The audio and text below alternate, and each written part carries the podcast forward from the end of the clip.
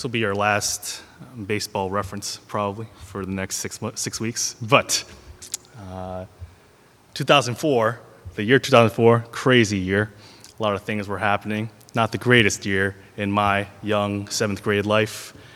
Uh, the war in Iraq had started like the year before. Uh, war in Afghanistan two years before.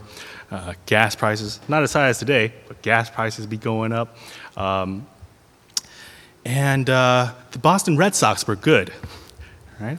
Very bad time for me as a Yankee fan, right? But 2004, it's October, uh, ALCS, that means the championship series. So for basketball people, that's like Eastern Conference Finals, right? One step away from the World Series, like literally one game away, because the Yankees were up three games to nothing. And I remember very distinctly before game four, it was in Boston and like you had all these Boston people, and they were coming like, "Yo, yeah, we were, you know, we're gonna lose the series, but it was a great year, you know, like whatever, we had a good run, blah blah blah." Why did they say that? Because never before in the history of the top, like, it happened before in hockey, but like, let's be real, no one watches hockey. All right, in the history of baseball, that's 150 years. Never has a team come back down three games to nothing. And so everyone was just like, yeah, it's not our year. It's not our year, boys. And I'm sure you can figure out what happened that day, and then the next day, then the day after that. Red Sox win, Red Sox win, Red Sox win, Red Sox win. The Red Sox would go on to win eight straight games to not only beat the Yankees in the American League Championship Series, but to sweep the St. Louis Cardinals in four games in the World Series breaking their curse. They had not won a World Series since 1918. That's World War I. Not even World War II, that's World War I. Okay? And they continue, well, they kind of suck this year, but that was a very bad year. And, you, and I, as a Yankee fan, as a, as a diehard baseball fan at the time, I'm like, how could this possibly have happened? That this thing, it was not supposed to be this way. We had a three games to none lead, one of the most dominant pitching staffs and the most dominant lineups in baseball, and we couldn't finish the job. This was not supposed to happen. It was a reversal, a complete, the complete opposite of what was supposed to be. that's just the baseball game. that's just sports. Yes, it's a multi billion dollar industry, but really has no, no real effect on at least my life, right? But there are things that happen in our lives where we ask the same exact question, right? How, why are things going the way they are? It is not supposed to be this way. I'm sure we all know that one person, you know, they've never smoked, they never drank, uh, my boss's uh, father in law was like this. He never smoked, never drank, but lung cancer, died at like 50. Um, we know, uh, we see you know, loving marriages just collapse because someone made a very bad decision one night and the families are destroyed. And we see countless examples in other people's lives and in our lives too, right? Where we say, We've done all the right things. We've done what we're supposed to do, and yet nothing has worked out the way it has supposed to.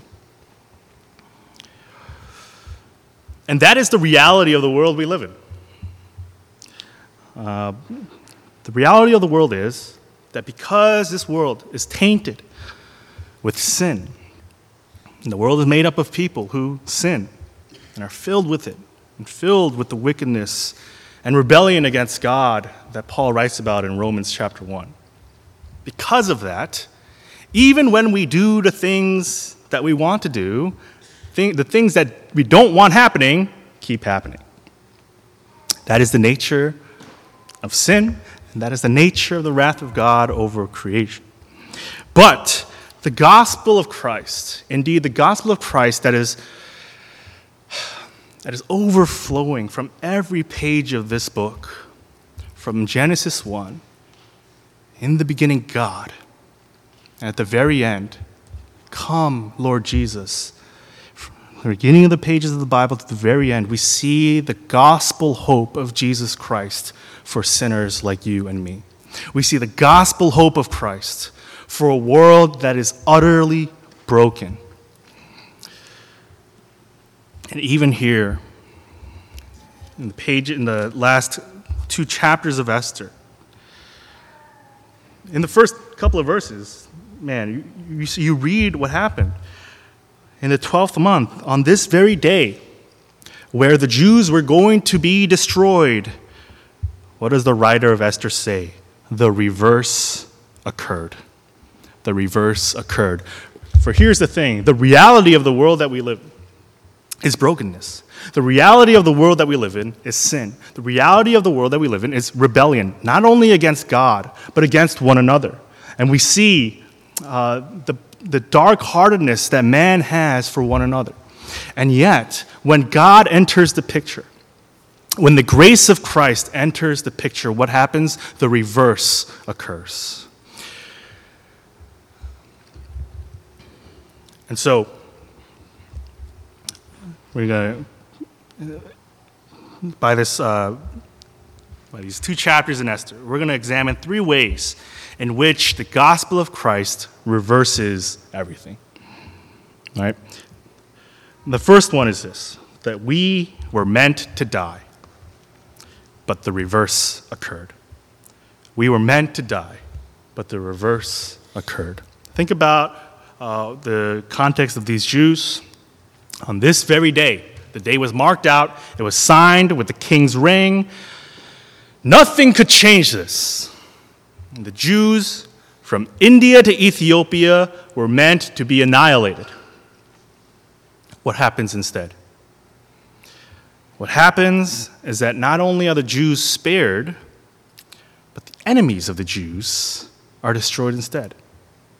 Not only are the enemies of the Jews destroyed instead, but the sons of Haman, the, the man who masterminded this whole plot, his sons are not only killed, but they are hanged on the gallows. Here's the thing about being hanged, especially in Jewish culture, according to the Old Testament. You, you might read that um, in Galatians, right, Paul refers to this fact that everyone who hangs on a tree is cursed. Cursed is the one who is hanged on a tree. Why? Because that was the ultimate sign of God's curse upon you if that happened to you.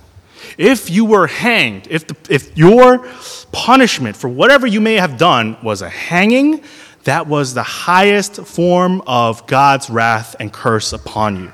Not only that, but it is the lowest and most demeaning thing that they could do to you, right? Notice how, like in a lot of the Levitical law, like they don't kill you by hanging, they kill you by stoning, right? Why? Because cursed is everyone who hangs on a tree. and so, to have, to have hanged, and I don't know if Haman knows the theology behind this, right? But to have hanged Mordecai, which was the original plan, right? To have hanged Mordecai upon this would have been, it would have sucked because he'd be dead, but it'd be even worse because of the theological and spiritual implications that that has on Mordecai. Not only on Mordecai, but his family and the generations that came before him and after him. It is the ultimate curse. But when Haman's sons are hanged, instead of the Jewish people, when Haman's sons are hanged, it is meant to show what happens to those who threaten God's people. This is, right? Uh, Haman originally wanted Mordecai hanged, and he's like, This is what happens if you don't bow down to me. But instead, Haman's sons are hanged in order to show what happens when you threaten God's people. But here is the bad news before the, before the good news. The bad news is the greatest threat to God's people, and hopefully that's you, and hopefully that's me, right? The greatest threat to God's people is God's people themselves. The greatest threat to God's people, the greatest threat to our own holiness, our own goodness, our own pursuit of righteousness is ourselves. That's why Paul laments in chapter 7 of Romans, right? Why do I do the things that I don't want to do, and I don't do the things that I do want to do?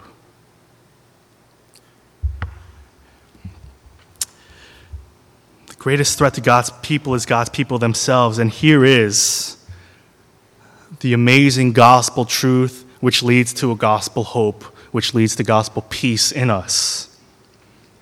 That the demonstration of God's wrath was not in the hanging of God's people who most deserved it, who was most uh, obstructive to their own holiness and goodness and righteousness. And indeed, God's people are the ones who are chasing after idols and chasing after all the things that they think will fulfill them and satisfy them. That's not God. But here's the thing that God's wrath was not in the hanging of God's people, but God's wrath was demonstrated in the hanging of God's only begotten Son, Jesus Christ. And we think about what Paul again says in Galatians Cursed is the one who hangs on the tree. The greatest deepest curse that one could inflict upon a man was the one that was inflicted upon God's own Son. Why? Because the wrath that was meant for us, the wrath that was meant for us, was placed upon the pierced hands and the pierced feet and the pierced crown of our Lord Jesus Christ. And that is our greatest hope. That is our greatest peace. Because no matter what happens in this life, no matter what we may be going through, Christ has died for you. The ultimate curse, and we live in a world that is yet broken, and we have hearts that in which the remnant of sin, yes, still does remain. And yet, and yet we are freed from the bondage of sin we no longer have to say yes to sin, but we can say yes to Christ. Why? Because Christ himself has died on the cross for me. And he has died on the cross for you if you would put your faith in him.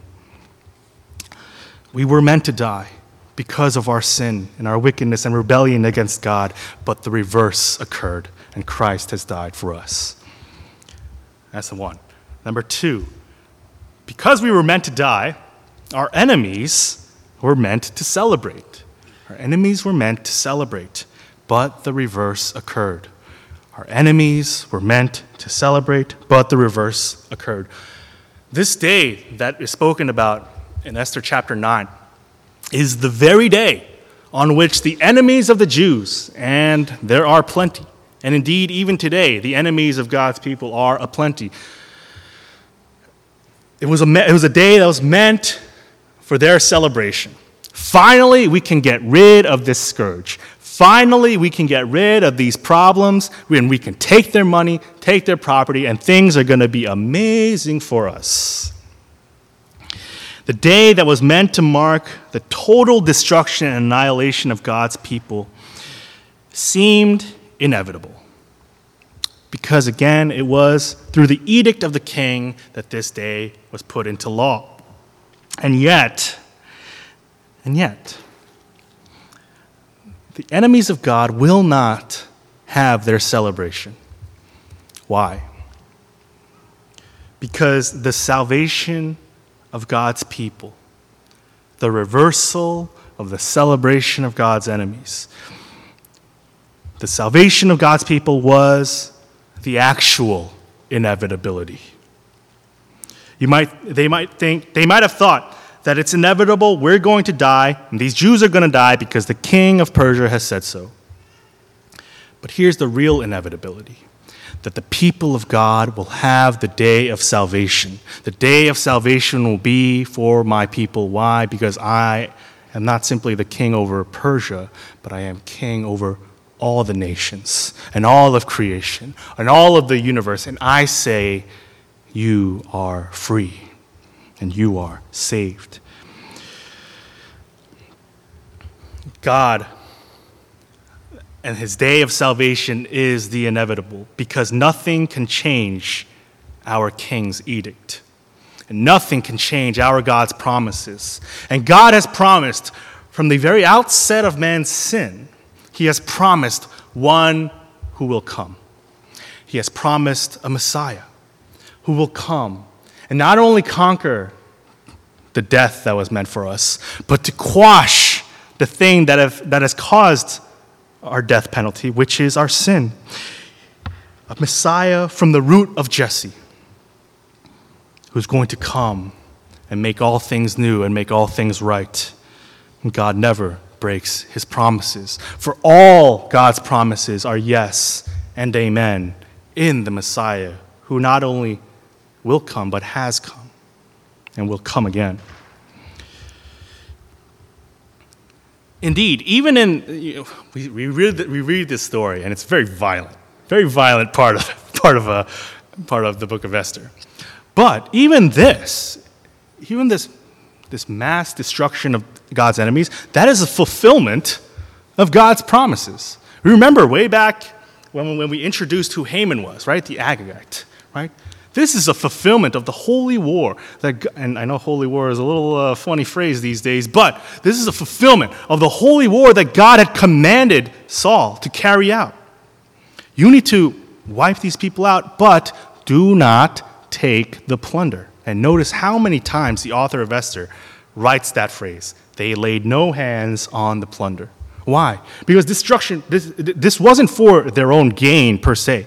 This wasn't so that, oh, we can take over them and then now we can take all their stuff. No, this was a fulfillment, a completion of God's covenant promise to his people. In the same way, when when he has promised the Messiah who will come to make all things right and to destroy sin and death in its entirety. We need to trust. We need to trust God. Because he doesn't fulfill his promises half heartedly. No, he completes it fully and totally and absolutely.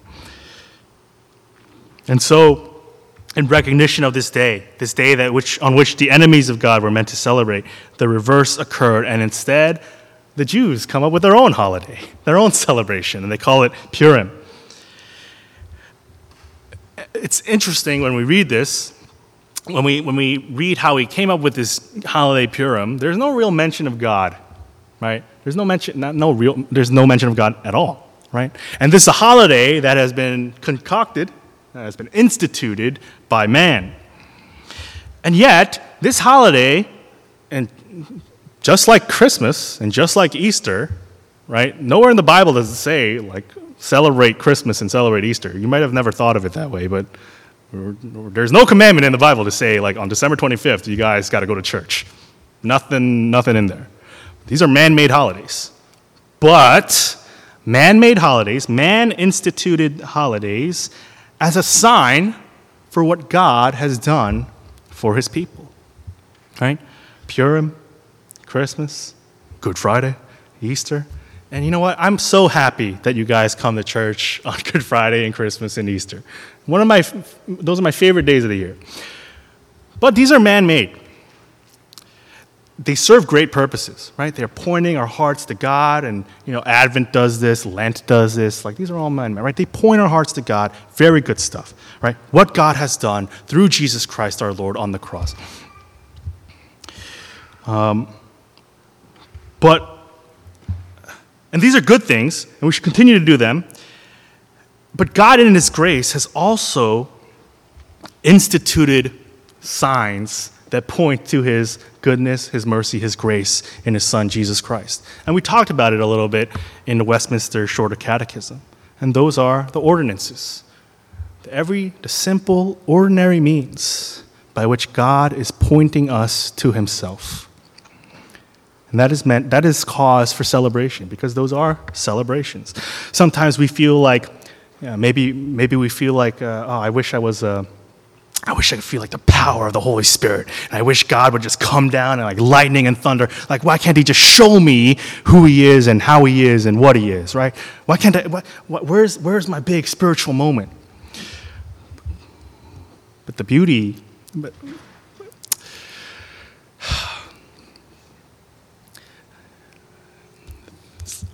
the beauty of our faith and the beauty of what God has provided for us in His grace is that we don't need one big, giant party because we have 52 parties a year. We have 52 celebrations a year. Every Sunday, when we come here and we gather as God's people and we hear the Word of God together, and on those days where we celebrate the Lord's Supper together and we break bread, when, well, we get the little packets, but you get what I mean, right? You, we break open the packages and we eat bread together and we drink the wine juice, the juice together. These are the signs that God has instituted, pointing us to what He has done for His people. And so, in a sense, every Sunday is Purim. Every Sunday is a celebration of what God has done for us. And so, our enemies were meant to celebrate, but the reverse occurred. And so, uh, finally, and it's weird to end on kind of a down point, uh, but actually, is this a down point? The final point is this the future looked hopeless and bleak, but the reverse occurred. Now, we actually don't see this specific point in Esther. Why? Notice chapter 10, very odd little chapter, three verses. How does it end? It ends like this the king of Persia still exists. That's how it ends. Yeah, it talks about Mordecai, but it specifically says Mordecai was second in command. Who's first in command in Persia? It's the king, King Ahasuerus, the very king who has essentially enslaved Esther to be his queen. The same king who is essentially enslaving Mordecai to do his bidding and to do his taxes. It is the same king who has almost unfettered control over the Jewish people, over God's people. The king of Persia is yet on the throne. That's what we read in chapter 10, still subjecting the people of God to slavery. And yet we know that there is a greater king. A greater king who indeed not only will come, but has come and his name is Jesus Christ. And this king, he does not rule with the sword, he does not rule by subjecting his people to slavery. Indeed, he does not come to serve, he does not come to be served, but he came to serve and to give his life as a ransom for many. And this king has died for you, and he has died for me. And yet he lives. He was raised on the third day so that we might live in him and that we might know that death is truly defeated and conquered. And you know what? The King of glory will come again. The King of Persia is long past, but the King of glory will come again. And we live in a world that is utterly broken. We live in a world where the Red Sox can win World Series. We live in a world that we, you don't need to be a theologian or a philosopher. We live in a world that's messed up. And yet, our hope, our eternal hope, and our eternal peace is this that Jesus Christ is Lord. Jesus Christ has come, and Jesus Christ will come again. Let's pray.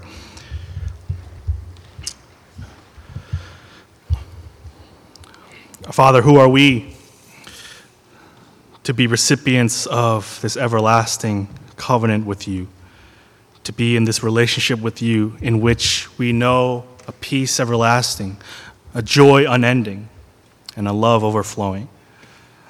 And yet, God, that is your grace over us.